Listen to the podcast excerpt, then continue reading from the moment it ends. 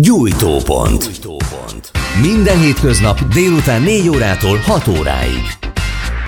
Ezt a webre és a gyújtópont köszöntöm a kedves hallgatókat, Király Tamás vagyok, és itt van velünk a vonalban német Sándor, a hídgyülekezete vezető lelkésze. Szervusz Sándor, köszönjük, hogy fogadod a hívásunkat. Szervusz Tamás, tisztelettel köszöntöm a hallgatókat. Mozgalmas heten vagyunk túl, és még nincs is vége nem tulajdonképpen. Biztos, nem biztos, hogy túl vagyunk. Igen, mert hogy az történt, hogy te egy múlt szombati istentiszteleten, ahol egyébként, mint mindig, számos világnézeti dologban kifejtetted a véleményedet, így elmondtad a jogázásról kapcsolatos állásfoglalásodat is, Isten beszéde alapján. Ezt követően meg valami egészen elképesztő felhördülés történt. Te számítottál erre? Nem.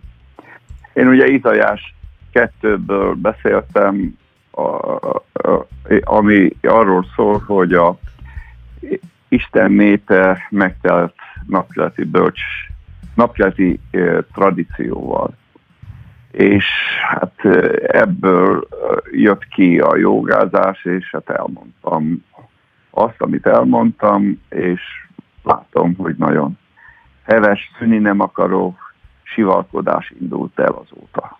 Ami a legmegdöbbentőbb számomra, mert hogy ez tényleg ilyen folytatásos szappanoperába is beleillik, és szerintem ez már rég nem a jogázásról szól, az a tegnap este, amikor is egyszer csak olvasok egy neked tulajdonított közleményt, amiben többek között azt írják, hogy te is jogáztál régen, meg hogy majd a hétvégi nagymisén kitérsz a részletekre, meg egyebek, aztán kiderült, hogy ezt a közleményt nem is te írtad. De akkor ki írta? Fogalmam nincsen, de ugye most már ö, több évtizedben vagyunk így a közéletben, és azt gondolom, hogy az újságíróknak, legalábbis az idősebbeknek, szerkesztőknek, hát le, kellene, hogy információk, ismeretük legyen arról, hogy milyen szavakat használunk, és milyen szavakat nem használunk. Ugye ebből a levélből, vagy közleményből meg lehetett volna állapítani, hogy ennek a megszövegelésében, megfogalmazásában hídgyülekezetének a, a tagja, vagy akár személyemnek szerepe nincsen. Mi ilyen kifejezéseket ugye nem használunk, és nem is használtunk a múltban. Pedig hát sok nyilatkozatot, tiltakozást fogalmaztuk meg az elmúlt évtizedekben. HVG is biztos vagyok benne, hogy kapott ezekből. Tehát kellett volna, hogy legyen stílusérzékük, és ennek alapján gyanúsnak kellett volna lenni, hogy valójában ez a levél egy nagy árverés. De az, hogy ennek bedőltek, ez ugye többnyire azért az ő elkészültségükre mutat rá, hogy körülbelül milyen szinten van az újságírás. Ugye ilyenkor... Annál a személynél nyilván nem akarok általánosítani, mert nagyon felkészült újságírók vannak a bal oldalon, ugye sokakat ismerek, de hát azért vannak nagyon felkészületlen újságírók is. Ugye azért is érdekes, mert ez az egész történet egy kicsit azért rávilágít a kereszténységgel szembeni alapvető előítéletekre. Tehát, hogy kicsit úgy éreztem, hogy ha már a keresztény szó, hídgyülekezete, német csendor, ezek a címkék megjelennek egy cikkben, akkor ott már egyből beindul a hajtóvadászat. Szerinted ennek mi az oka? Én is azzal a véleménnyel értek egyet, ami Nyugat-Európából indul ki, hogy Nyugat-Európában már előbb kezdődött, hogy olyan lelkészek és papokkal szemben, akik a közéletet, vagy a közéletnek a visszásságát szóvá tették, elindult egy hetszféle kampány, hogy megfélelmítsék, de nem csak őt, hanem példást statuáljanak ezen keresztül a többi egyházi személy számára is, hogy ne beszéljenek, ne mondjanak véleményt közéleti dolgokkal kapcsolatosan. Én azt gondolom, hogy elsősorban erről van szó, szeretnének megfélelmíteni, hogy ne éljünk a vélemény szabadságunkkal.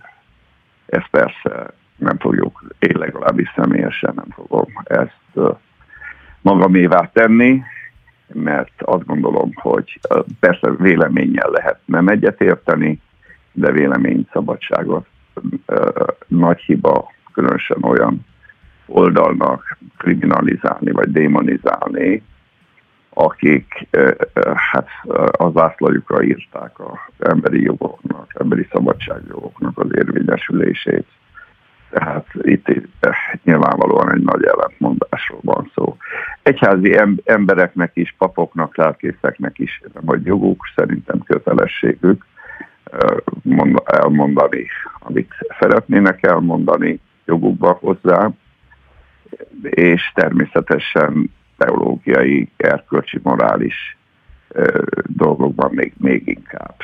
Ugye itt ebben a ügyben tisztán kell látni azt, hogy a kereszténység és a hídgyülekezete, valamint a keleti vallások teljesen más, vallá, más fundamentumon épülnek fel, egészen más a szellemiségük, és természetesen, ahogy én nem várom el egy krisnástól, hogy higgyen Jézus Krisztus támadásában, és amikor ezt kifejezi, hogy nem hisz benne, vagy Jézusnak a szepletlen fogantatásában, akkor én ezen nem botránkozok meg, nyugodt vagyok, türelmes vagyok, nem akarom lehalapni a, a fejét, mert tisztában vagyok vele, hogy az ő általa választott világnézetből fakadóan neki, persze, hogy ez a természet, az, mint ahogy nekem nyilvánvalóan én a jogával kapcsolatosan nem kell, hogy olyan álláspontot fogalmazzak meg, ami megegyezik például egy krisnásnak, vagy egy hindu meggyőződési vallású embernek a meggyőződése, vagy akár egy joga oktatónak a meggyőződése. Miért nem mondhatnék negatívat? Vagy teszem fel a kérdést, nem lehet most már Magyarországon 2019-ben a jogáról negatív véleményt mondani, csak pozitívat? Hát ráadásul világnézeti alapon mondod mindezt Isten igényének a tükrében, hiszen azért azt, és akkor ezt kérdezném is egyébként, hogy ugye a Krishna tudatú hívek kiadtak közleményt, meg India is kiadott közleményt, legalábbis az indiai nagykövetség, ahol rendszeresen egyébként Istenre hivatkoznak, tehát azt mondják, hogy a jóga közelebb visz Istenhez. De ez az Isten azonos az Ábrahám, Izsák, Jákob istenével, azzal az istennel, amit a keresztények, akit a keresztények imádnak? Természetesen nem. Egyáltalán nem erről van szó, teljesen más rendszerben gondolkodnak, és ez természetesen joguk van. Tehát a így gyülekezete mindig is tiszteletbe tartotta a, buddhis, a buddhizmushoz, vagy akár a krisnásoknak a szabadságát, vallásszabadságát is, Magyarországon is és ez jövőben is azt gondolom, hogy a így gyülekezetenek a magatartását ezt fogja jellemezni, de természetesen, amikor kijelentjük azt, hogy tiszteljük messze menőkék a más vallású világnézetekhez tartozó embereknek a vallás szabadságát, az nem azt jelenti, hogy mindenben egyetértünk, vagy lehet, hogy alapvetően nyilván társadalmi dolgokban egyetértünk, mert jó szándékú jó emberek is az a társadalommal kapcsolatosan nagyon pozitív célkötődéseik vannak, amiért küzdenek, harcolnak, de például spirituális, világnézeti kérdésekben hát nagyon-nagyon eltérő, a, sőt ellentétes a gondolkozásunk. A miénk elsősorban a zsidók keresztény kinyilatkoztatásra épül, azok pedig a zsidók kinyilatkoztatástól távol van, vagy bizonyos alapállítások, a maga a rendszer is a zsidók keresztény kinyilatkoztatással szemben áll. Ezzel nincs is probléma, ez így volt már évezredek óta. Tehát és a hídgyülekezete, és nyilván ez vonatkozik különösen a magyarországi távol-keleti vallásokat képviselő egyházakra is tudnak békésen egymás mellett élni. Itt azt gondolom a, a bizonyos internet oldalak igyekeznek ezt, ezeket az ellentéteket a saját érdekeiknek megfelelően felhasználni és provokálni a másik oldalt is, és természetesen minket is.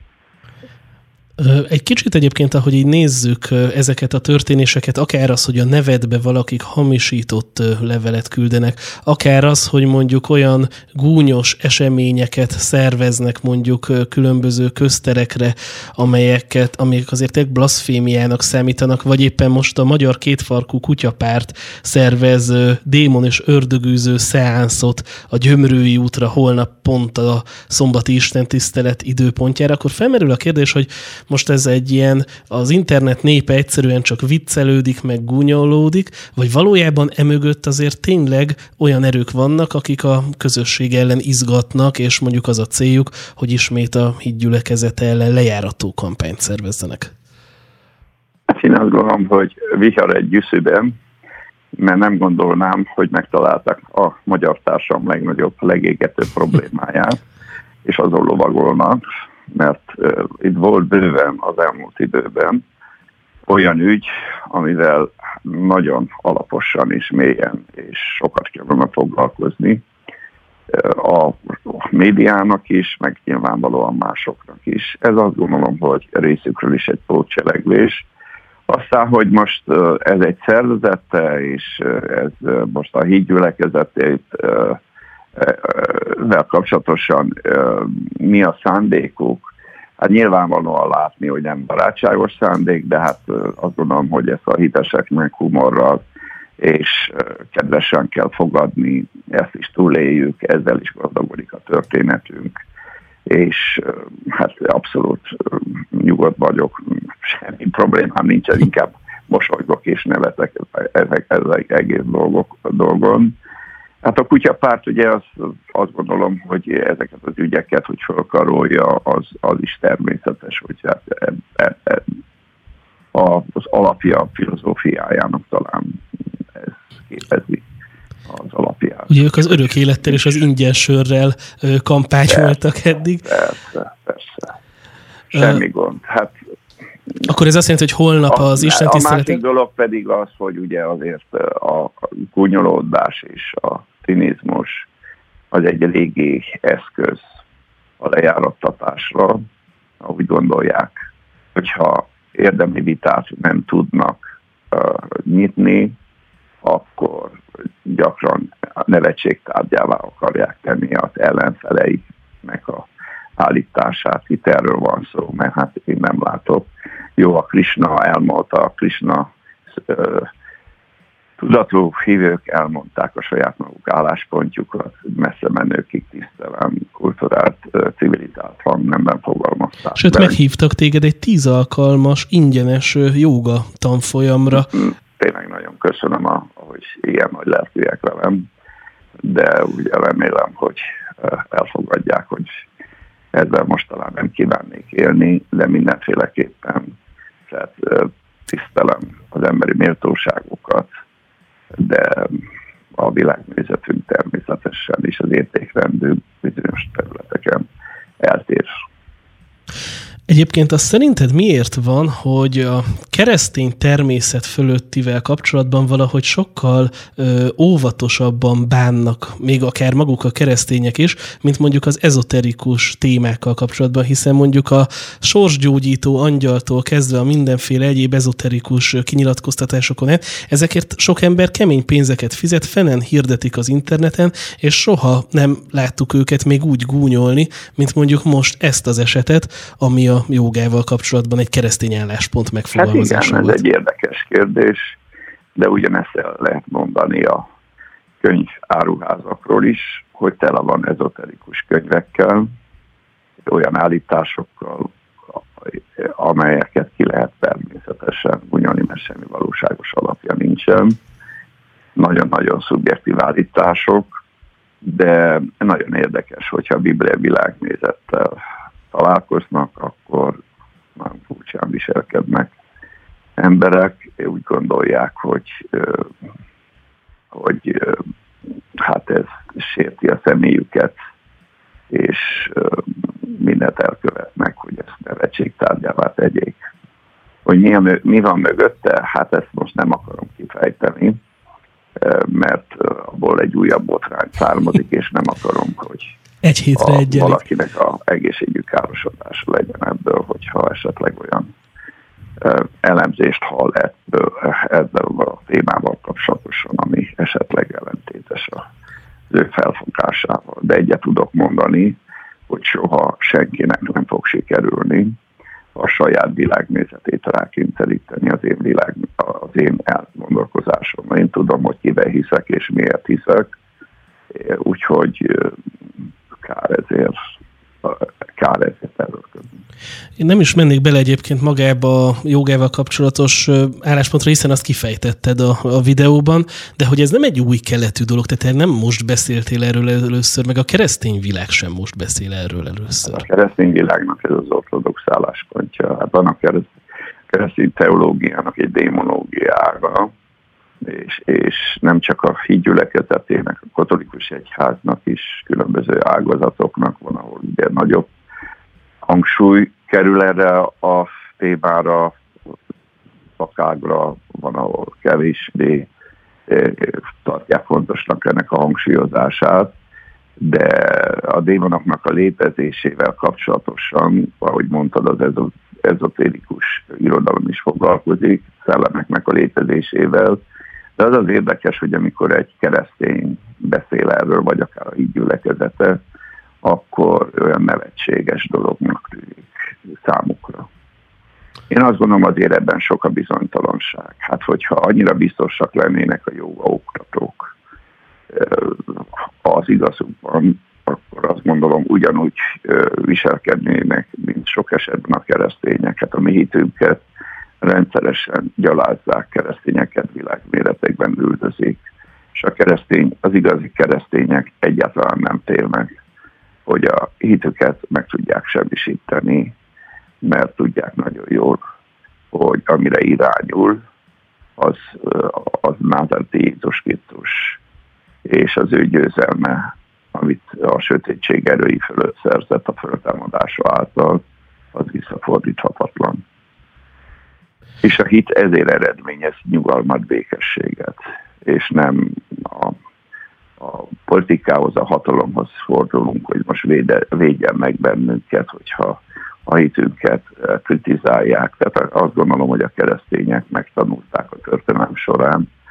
hogy a, a valláskritikát, illetve keresztény kritikát el, el kell tűrni, el kell szenvedni, vagy sok esetben lehet belőle tanulni is. Én azt gondolom, hogy Indiában a valláskritikával kapcsolatosan nincs olyan szabadság, mint Magyarországon. Ezért ugye a Indiában a keresztényeknek nincs könnyű sorsuk. És mi pedig ilyen szempontból tiszteletben tartjuk egyébként a más vallású emberek világnézetét, tehát mondjuk az nem várható, hogy akkor a válaszul mondjuk jövő héten meg a hitesek tüntetnek a krisnások előtt, nem? Tehát, hogy nem, nem egy ilyen vallásháború lesz most. Nem, fel sem merült senkiben sem ilyen. Közben lehetett egyébként kérdezni tőlünk többek között az Instagramon jöttek is kérdések, ilyen például Dominik kérdezi, hogy mit tegyünk, ha az osztálytársaink a jóga témával zaklatnak minket, mert tudják, hogy keresztények vagyunk. Hát meg kell vallani a hitet, hogy és meg kell mondani, hogy miért nem, meg kell indokolni, hogy miért nem akarnak jogázni ezzel kapcsolatosan az álláspontjuk úgy, hogy az emberi méltóságot ne, sokat ne sértsék meg. Tehát nem kell a szemét becsmérelni, vagy szidalmazni, hanem maga a tevékenységgel kapcsolatosan a kifogásokat megfogalmazni.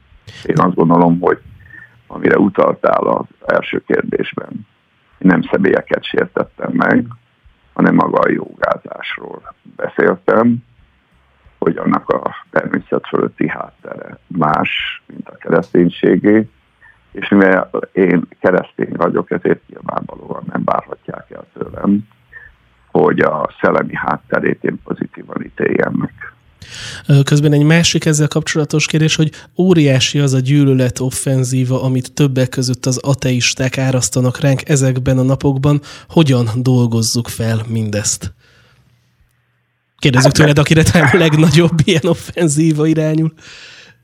Én megmondom őszintén, hogy nem különösebben nem vagyok meglepődve. Lehetett ezt érzékelni, ennek az előkészületét. Időszakonként ezek mindig megerősödnek, aztán legyengülnek, újra megújulnak. Tehát ez, ez kísérte eddigi pályafutásunkat, ahogy Pálapostól mondja, hogy sok háborúságon keresztül kell bemenni Istenek az országába. Tehát hittel kell ezt is, és türelemmel kell ezt is elfogadni, és csinálni kell azt, amitről meg vagyunk győződve, hogy tennünk kell Isten dicsőségére, és a dolgok mennek előre.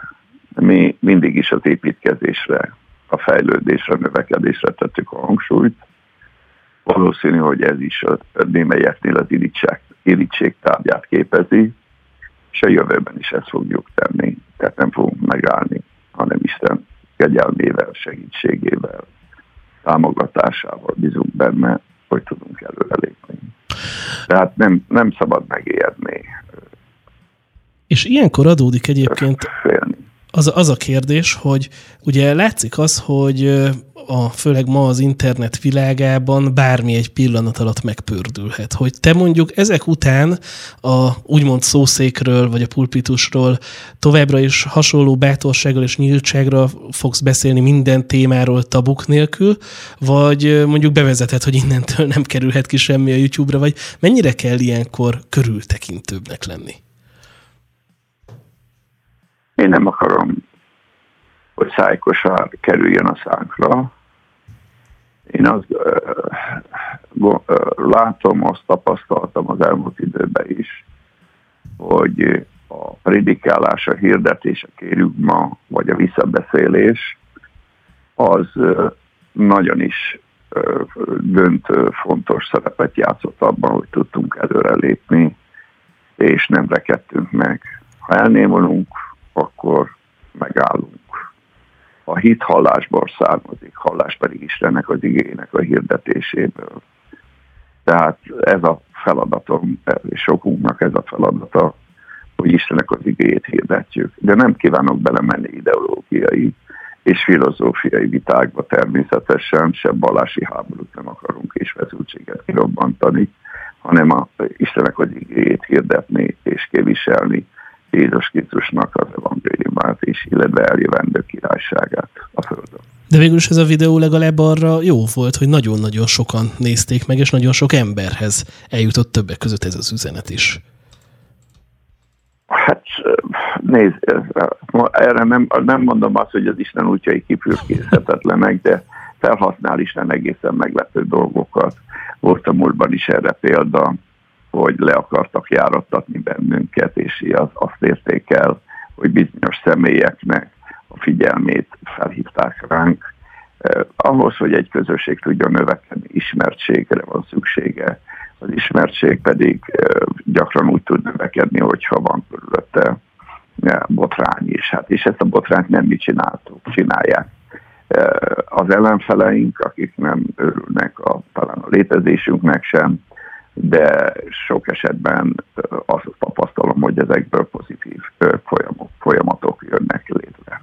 Igen, közben itt nézem, hogy két nap alatt több mint 133 ezeren nézték meg ezt az ominózus videót a YouTube-on. Azért Nézd, ez... hogy kezdődött az ember tragédiája.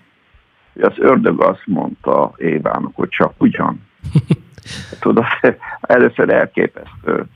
Tehát egy evidenciát ami, amivel kapcsolatosan kialakult egy egyetértés. Hirtelen valaki betesz eh, az egészbe egy olyan gondolatot, vagy egy olyan szót, amely eh, beteszi annak a dolognak a jelentőségével, értékével kapcsolatosan az emberekben a kétséget, az lehet, hogy holnap után, vagy tíz, év, eh, tíz nap után, vagy akár tíz év után már egy kisebbségi helyzetbe fog kerülni.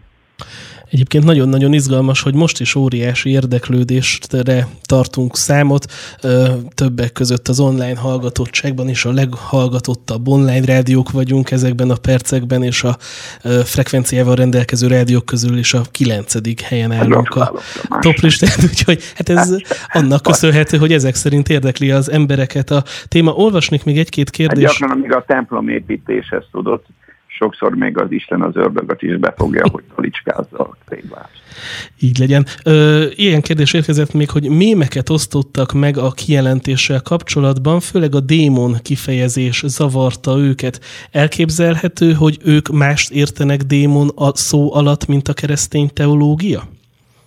Valószínű, hogy igen. Tehát a maga a fogalomat tisztázni kellene, én is azt gondolom hogy mást értenek alatta, azt hiszik, hogy ha valaki évben esetleg démon az rossz ember vagy gonosz ember, szó nincs erről. És nem is megszállott. Hanem azt jelenti, hogy bizonyos területen eh, nem tiszta szellemnek a befolyása alatt van, és nem rendelkezik szabad akarattal. Tehát eh, ez sajnálatos, amire utaltál, illetve feltetted a kérdést, ez igen, ez egy létező probléma, hogy a démonokkal kapcsolatosan az embereknek ilyen középkori felfogásuk van, ugye két szarva van, ott van a ötágú, vagy nem tudom mennyi nagy vasvilla kezébe, vagy a kasza kezébe, öl, pusztít, stb. stb. Hát kétségkívül, hogy, hogy nem egy építő, bár a görög kultúrában vannak pozitív démonok, például Szokrátésznél, is ezt láthatjuk, tehát a görögöknél voltak pozitív és negatív démonok. A Bibliában. Ezeket a, a különösen az evangélium tisztátalan szellemeknek nevezi, vannak a gonosz szellemeknek, tehát attól függően, hogy milyen erkölcsi területen van jelen egy embernek az életébe, a személyiségnek melyik területén, és személyiségnek a melyik területét tartja ellenőrzés alatt. Van, aki például a nyelvét kapcsolatosan nem szabad. Például nem tud mondani egy olyan mondatot, hogy ne legyen benne egy trágár kifejezés. Na most ezt a keresztény démonológia alapján azt el lehet mondani, hogyha nem rendelkezik valaki szabad akarattal a nyelve fölött, illetve nem, nincs, nem tud önuralmat gyakorolni a nyelve felett, akkor nyilvánvalóan ez a területen függőségről beszélünk. Ez le, függőség létrejöhet egy bűn, bűnök bűn uralmából, illetve lehet démonikus is.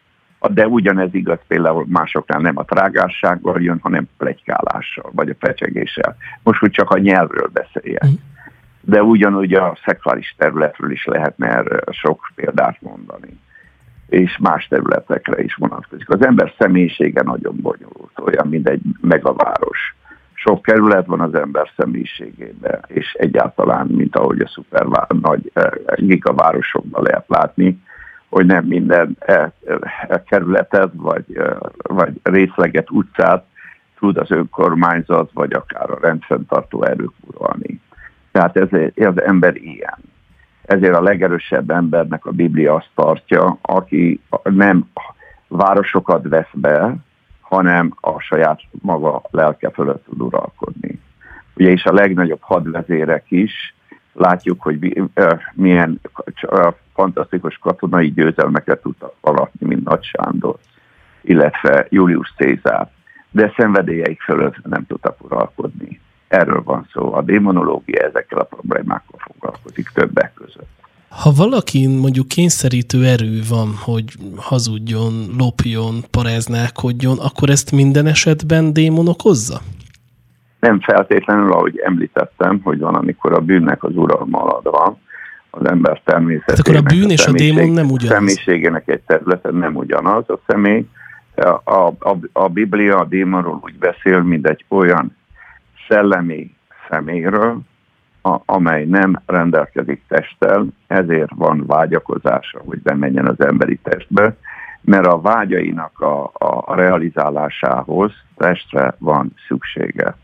És ezért beszél a Biblia démonizálódásról. Na most, aki ezt nevetségtárgyává teszi, az annak nem a német Sándorral van problémája, hanem a Bibliával, az evangéliummal, mert az evangéliumban találhatóak ezek. Tehát ezek ősi, több évezredes igazságok a zsidók keresztény kinyilatkoztatással kapcsolatosan, de nyilván nem minden rabbi, nem minden pap, nem minden lelkész foglalkozik ezzel a területtel, de jelen van, jelen volt mindig is a, például a keresztény teológiai rendszerben is. Tehát ezen nem, nem ezek, ezeken csak elnézés, hogy ezt kell mondani, nagyon alul képzett, tudatlan, teológiát tudatlan emberek tudnak csúfolkodni. De mi az oka annak egyébként, hogy a keresztények, a kereszténység sok esetben így szégyellősen beszél erről a témáról, vagy óvakodik tőle? Ideológiai elnyomás ezen a területen a régi, ugye sajnálatos módon középkorban kétségkívül nagyon sok túlzást lehetett tapasztalni, és az maga a démonaknak az ábrázolása sem volt hiteles, és nyilvánvalóan egy horrorisztikus kép alakult ki az emberekben, de Biblia nem erről beszél.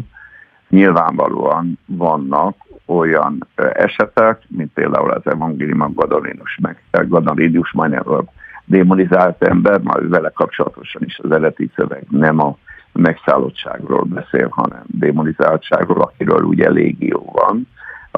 Jézus megkérdezte tőle, hogy hányan vagytok, és ő azt mondta, hogy légió. Ez körülbelül vitat, vitatkozni lehet, van, ahol amikor 5000-ről lehet beszélni, 6000-ről, nem minden légiónak volt azonos számok katonája, de mondjuk 5000-et, ha mondok, tehát egy emberben 5000 tisztátalan szellem az nagyon-nagyon sok. Hát nyilvánvalóan ő azért volt antiszociális, agresszív, stb.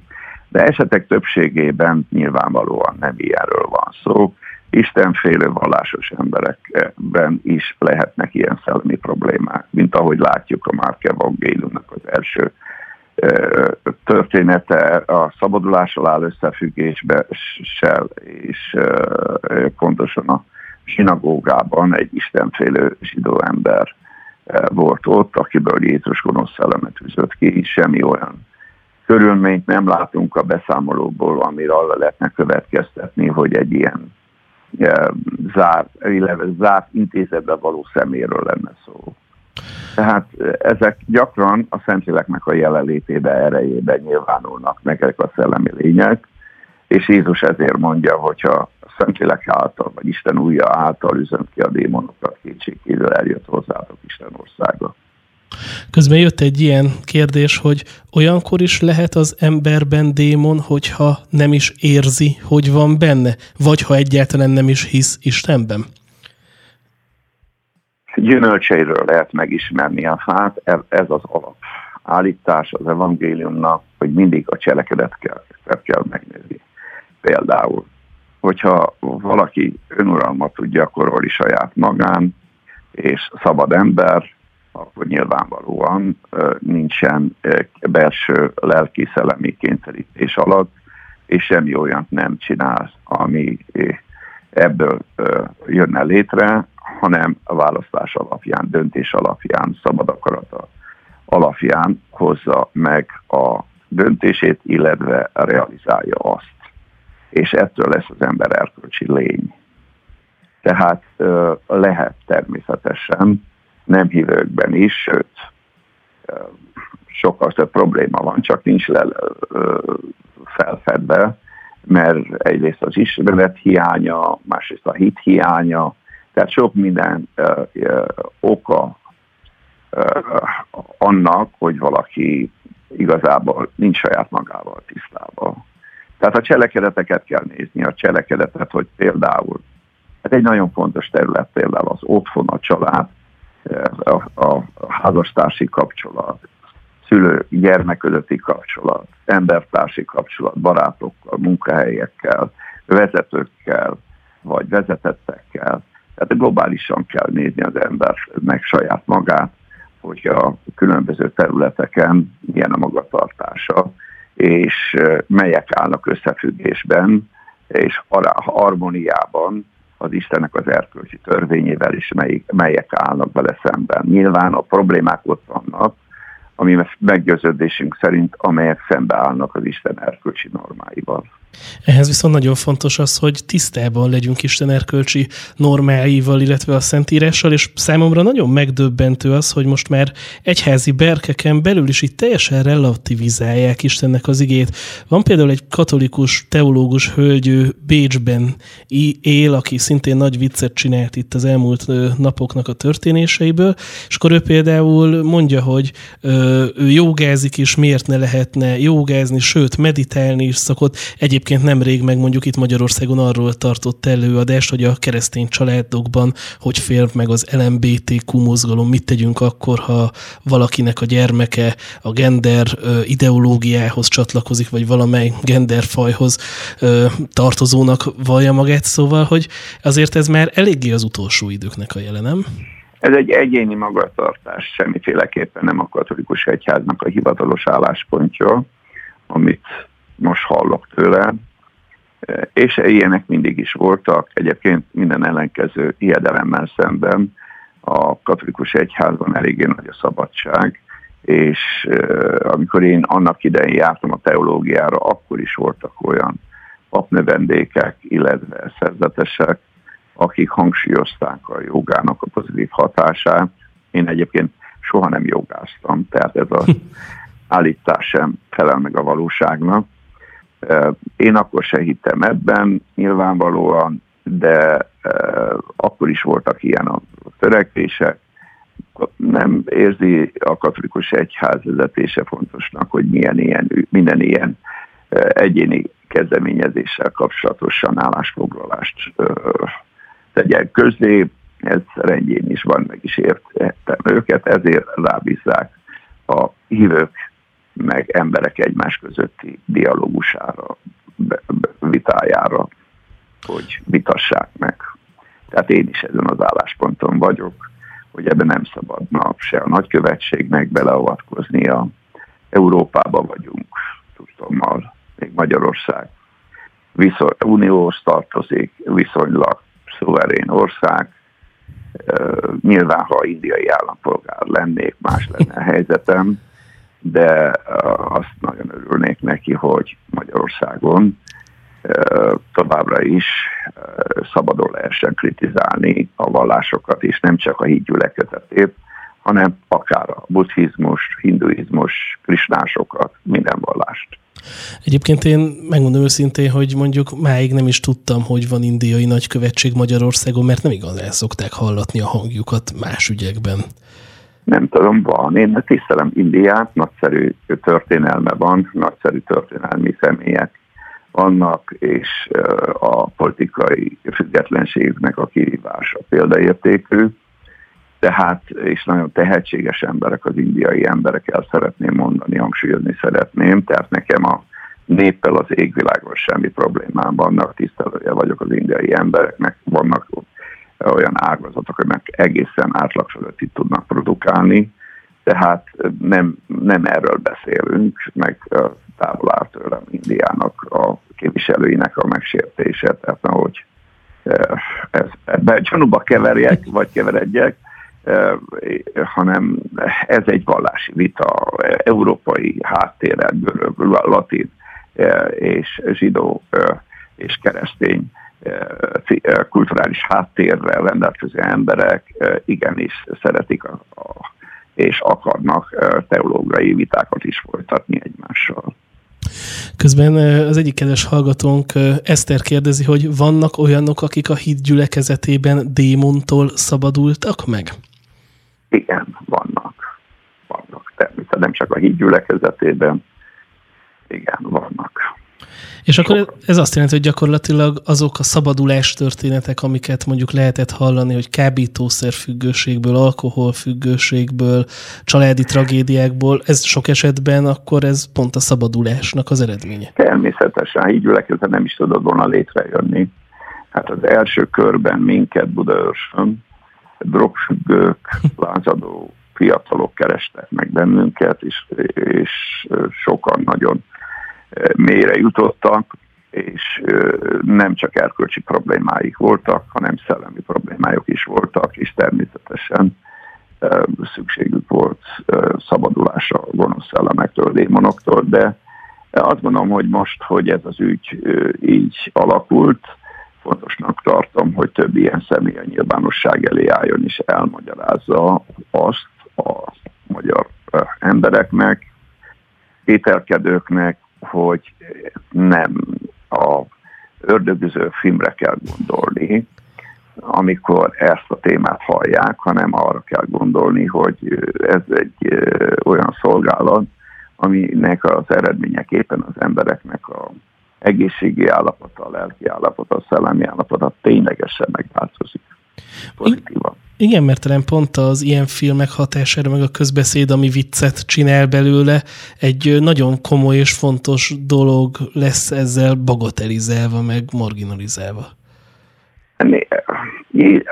Abba kell kiindulni, hogy mi volt Jézus Krisztusnak a földi szolgálata. Jézus Krisztus követőinek azt kell követni.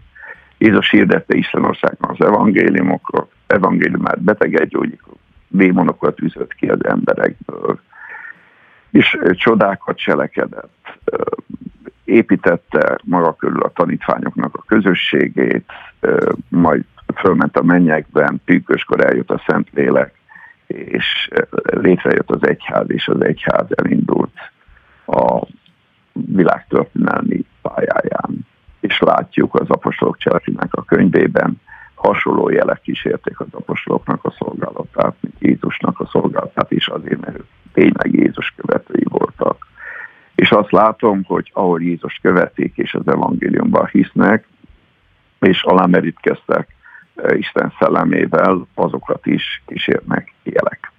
Mert Márk evangélium úgy fejeződik be, hogy akik hisznek, eh, jelek követik. Jelek követ például nyelveken szólnak, démonokat űznek, eh, halálos méreg nem árt nekik, betegeket gyógyítanak kézrátevésre, és így tovább.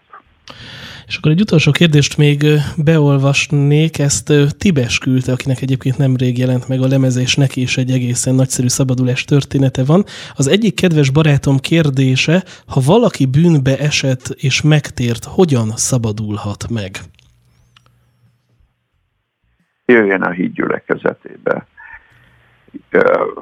segítségre van szüksége. A hídgyülekezet a híres erről már most kezdődött a, a szabadulás szolgálat a hídgyülekezetében, még a kommunizmus ideje alatt, 70-es évek végétől rendszeresen van ilyen szolgálatunk, és nagy szerepet játszott a hídgyülekezetek a növekedésében, fejlődésében, hogy ezen a területen is felvettük a harcot, azok ellen a romboló szellemek ellen, amely az embereket rabságba tartják. Tehát ez egy elfogadott dolog, különösen a pünkösdi karizmatikus keresztény világban, de újra mondom, a katolikus egyházban is ez elfogadott. Vannak olyan papok a katolikus egyházban, akik a démonizésre specializálódtak. Tehát nyilván minden szabadulásnál vagy gyógyulásnál fontos mert a, a Isten a, a, a igényéről beszélünk, a hit. Tehát hit nélkül, ahogy mondja a Biblia, lehetetlen dolog Istennek tetszeni. Ezért látjuk evangéliumban is, hogy Jézus először tanította az embereket, és utána történtek a változások az emberek életében. Ugyanezt látjuk az apostolok cselekedetek könyvéje, például Szamariában, amikor Filip elment és hirdette Jézus Krisztusnak az evangéliumát, a prédikálás után azt olvassuk, hogy gyertek az emberek, és hangos szóval mentek ki az emberekből gonosz szellemek, és gyógyultak meg az emberek különböző betegségből, főleg sánták gyógyultak meg. És ilyen gyógyulások akkor nem csak a korai kereszténység idején voltak, hanem ma is lehetségesek nem csak lehetségesek, egyértelműen vannak, Afrikában is, Észak-Amerikában is, Európában is. Szinte mindenhol látom, hogy vannak kisebb-nagyobb gyógyulások is, szabadulások is. Tehát az egyház küldetésének a bibliai jelei ezen a területen is tapasztalhatóak. Hát akkor nagyon nagy szeretettel várjuk azokat a kedves hallgatókat, akik úgy döntöttek, hogy szeretnének megszabadulni a terheiktől, és legközelebb a hídgyülekezetének egyébként szombaton 17 órakor a Gyömrői úton lesz itt Budapesten Isten tisztelete, ne csak tüntetni. És várjuk szeretettel a kutyapárt képviselőit, remélem nem fognak megfázni, de igyekszünk udvariasan szeretettel fogadni őket, és hát hogyha valaki akar kérni imát, szívesen imádkozunk értük, akár megtérését, hogy üdvösséget nyerjenek, akár ha szeretnének megszabadulni démontól, ahhoz is. De valóban, hogy joguk van a démonoknak, valaki ezt mondta, hogy ez, ezért fognak tüntetni, vagy tiltakozni, természetesen mindenkinek joga van démonnal együtt élni, de aki nem akar démonnal együtt élni, az szívesen segítünk neki. Nagyon szépen köszönjük Német Sándor, hogy itt voltál velünk, és mindezt elmondtad nekünk.